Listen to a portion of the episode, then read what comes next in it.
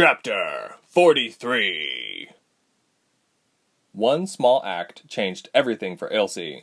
She went from being in charge of a village raid to residing in a claustrophobic cell. All for reading a book. When Ilse asked her young servant girl to find the book, she was glad to have it back. She was able to reread her mother's words, but also her own. It was like partaking of the wisdom her old self wanted her to remember, as if waking from a dream, she realized she was wearing the Yildirim amulet and yanked it off without further thought or consideration. Suddenly, her thoughts and emotions ebbed and flowed, washing over her like an unrelenting wave. She retained all her memories of the last three months, but the implications were the things that drowned her. She set fire to people's homes. She let Rubens manipulate her. She was the enemy, even though she tried to resist. She didn't know if this is what they did to anyone who removed their own amulet, or if this was general punishment for any and all disobedience. All she knew was she had a lot of time to think about the consequences while being confined. Ilse was kept literally in the dark about where she was, how long she was there, and how long they meant to keep her there. Based on the amount of shoddy meals that were slid into her room, she guessed she was in there for at least two weeks. She analyzed everything by touch and waited for what was coming. She was half asleep at one point when she first heard a voice. Halt! What brings you here? The voice said. It was probably the jail guard. Someone was breaking in. The sound of boots against stone, heavy breathing. The other person merely whispered a few words. That part was easy enough because wherever she was, it was almost always dead quiet. She heard a small yelp and then a loud, reverberating thud. The room fell silent. Satisfying her curiosity, she rose from her corner. Her legs made cracking noises as she stood to look through the barred windows of her door. All was dark, save one dancing light before her. It swayed in the air, which meant it must have been fire. It was coming closer to her face. It came with little time near her nose, and she could feel its warmth. The immense brightness dazzled her, and she shielded her face with her hands. Is your name Ilse? A tiny whisper asked. Ilse looked up, closed her eyes as she faced the licking flames and held firmly to the bars. Who are you? She whispered back, almost in tears. Your rescuer! We don't have much time! She heard the sound of metal at work, and her door was unlocked. She released her feeble grip on her prison bars and easily slipped past. We must hurry. My spell will not last forever, the quiet voice said. Who are you? Ilse tried again. She couldn't see the person, but the voice and movements suggested the person was shorter and lighter than her. I'm a friend of Ladala's. Now let's move already. That was enough for Ilse, and they moved on. The mysterious figure held Ilse's hand to guide her. Ilse was still in a daze and had no idea where she was. Before she exited, she saw a guard on the floor, immobilized. His face was frozen in a look of shock and horror. The figure stopped suddenly and listened tentatively. Two low voices were murmuring just around the corner. The figure suddenly spoke some words again, and a light erupted from the right hand and struck the two bodies. They illuminated and then stood still. Ilse's eyes widened. The figure showed little care for the victims, but neither did Ilse. They were Yildirim guards, after all. Soon, the figure took Ilse's hand once more and motioned to the door. The figure began pushing at a large black door, groaning under the weight. Ilse then tried to help too. First, a sliver of light escaped through the crack, and then more light shone around the door frame until the door was open and unleashed the full sunlight reflecting off of snow. The light blinded Ilse tremendously. Every time she tried to open her eyes, she immediately had to close them again. While Ilse was slightly whimpering to herself, the stranger looked around and decided to head for the snowy hills. Ilse grimaced once more as her bare feet touched the cold ground. She suddenly tripped and collapsed into the snow. Come on, we're almost there! The stranger exclaimed. She whirled around and Ilse finally could see her. She was probably just a few years younger than herself. Her pale features matched the snowy terrain, along with her warm attire. Ilse grasped the extended hand and pulled herself up. She brushed herself off, and she noticed that her fingertips and feet were changing to a sickly red color. Where are you taking me? Ilse cried wearily. Who are you? I must know who you are. Ilse cried once more, confused and cold. She had been lied to for months and just wanted someone to give her the straight facts for once. Once we're hidden, I promise I'll tell you everything. They were now in a black wooded forest. They were moving a bit more slowly, weaving between trees and rotting logs. The wind blew furiously, and the figure's hood blew back. Ilse saw silvery blue hair exposed in the cold air, elaborately twisted about her head into buns at the nape of her neck. The stranger was also wearing ornate earrings. She quickly pulled her hood back up and kept moving. They climbed further into the woods, sidestepping dead branches and trunks. When they reached a more hidden area, they stopped. The figure was satisfied and turned to Ilse. She sat down and began rubbing her feet for warmth. I think we'll be okay. The figure bent down and gasped. Your feet! I forgot you didn't have shoes. You must forgive me. I'm such a dolt. Shoes would be nice, Ilse said, her breath escaping as white puffs from her mouth. I bet a good spell can take away some of the pain. Ilse silently moved her fingertips and whispered soothing words. She motioned for her fingers in a way that looked like they were plucking the coldness from her flesh. The pain subdued, and she felt better. She also remembered feeling like an idiot showing off her ice chanter abilities to a nurse who had abused her trust. The girl pulled out a roll of bandages from within her large sleeves. She beckoned for Ilse to sit down on a rock, and she began wrapping up her feet. I'm glad I brought this, the girl said more to herself. Ladala said I might need this. Ladala? Ilse asked. You spoke of her. Is she here? Please, keep calm, the figure said, keeping Ilse from standing. Instead, she was the one who stood up. She pulled back her hood. Her round face made her look like the perfect little china doll, precious and delicate. I am Princess Dury, she said, sister to King Seth of the Pearl Mountain Province. Ilse merely stared at her. It made sense to send someone who performed stunning spells to rescue her, but she wasn't expecting this sort of royal assistance.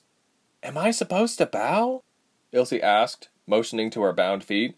No, please, Dury said, waving the request away impatiently. Just call me Dury. I came for you because my people and I need your help. You need help from me? What you did back there shows me you can handle yourself just fine, Ilse said, almost in dry humor. I mean, you didn't even send for your own soldiers to do your dirty work to rescue me. I don't just do that to people for pleasure. Dury rolled her eyes. The magic thing is a long story, but I'm just a princess. If I'm not the king, I might as well be no one. That's how much power I don't have. Where is your kingdom anyway? I mean, your highness. Ilse quickly corrected herself. I don't even know where I am or where you're taking me. She felt weird talking like this with someone younger than her, even if she was royalty. You're standing in it, the princess retorted. We're undergoing a harsh winter at the moment. On clearer days, you can see the mountains up north. She pointed for emphasis. Distant gray figures stood in that direction with low hanging clumps of clouds overhead. I'm going to take you to a meeting place where Ladala will fetch you and help you rest up and recuperate. It's after that time that I will need you. To do what? Ilse said. She was momentarily distracted by the thought of reuniting with Reshma very soon, assuming she was under Ladala's protection. My brother is obsessed over, or perhaps possessed by, the Yildirim leader, Dury said, staring at the snow. I'm afraid for my brother. The people are starting to become angry and rebellious because of the influx of soldiers. Distrust in the royal family is not what we need. This man will soon turn our own people against us, and we won't be able to do anything. He's using our lands as some kind of base. I think he even lives in the castle. I'm left out of everything, so I couldn't even say for sure. I just know he frequents our castle more than I care for. But you're the princess, Ilse said, perplexed. Surely you could command your own soldiers. When Seth is king, Dury said with a harsh sigh and the roll of her eyes. So I have no say. He's in charge. Besides, I'm his younger sister. Not even kings will listen to his siblings, even when he knows that I'm right. Could you even imagine me planning a rebellion of my own against my brother? He's daft, but he's a good king. It's it's that stupid old man that's messing with his mind. I know what that's like, Ilse murmured. They put amulets on you and it warps your mind. It's like believing you're the same person you've always been, but your will has been bent to do what he or his men want. I'm sure your brother doesn't mean to be a bad ruler. Then you can help, Dury said, her fists clenched. You know more about the Yildirims than I or maybe even Ladala. You can help us be one step ahead of them. Maybe even free him of this amulet so he can come back to us. We can talk more once Ladala is here. Ilse shivered anxiously. The sooner Ladala arrived, the more sure she could feel finally severed from those guards. I have your things, Dury said, handing over Ilse's travel pack. Ilse grabbed for it and sifted through, recognizing old food, her compass, and her mother's journal. I'm so happy! Thank you! Ilse breathed. The journal was earth and oil stained, but everything was still intact. Rubens must have enjoyed reading this, Ilse thought, feeling wave after wave of embarrassment and guilt. We made good time. She's anxious for your recovery, so she should be here within the hour.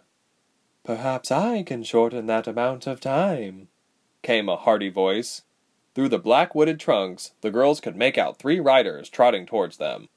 My lady! Ilse cried, standing up. Ladala's lush green cloak and her dark brown hair were sailing with the wind. Her features were a stark contrast to the wintry landscape. She nearly jumped off the horse to reach them. Ilse ran fast with her own will and embraced her friend. Ladala returned the gesture with, You are so cold. Ladala untied her cloak from her throat and wrapped it around Ilse.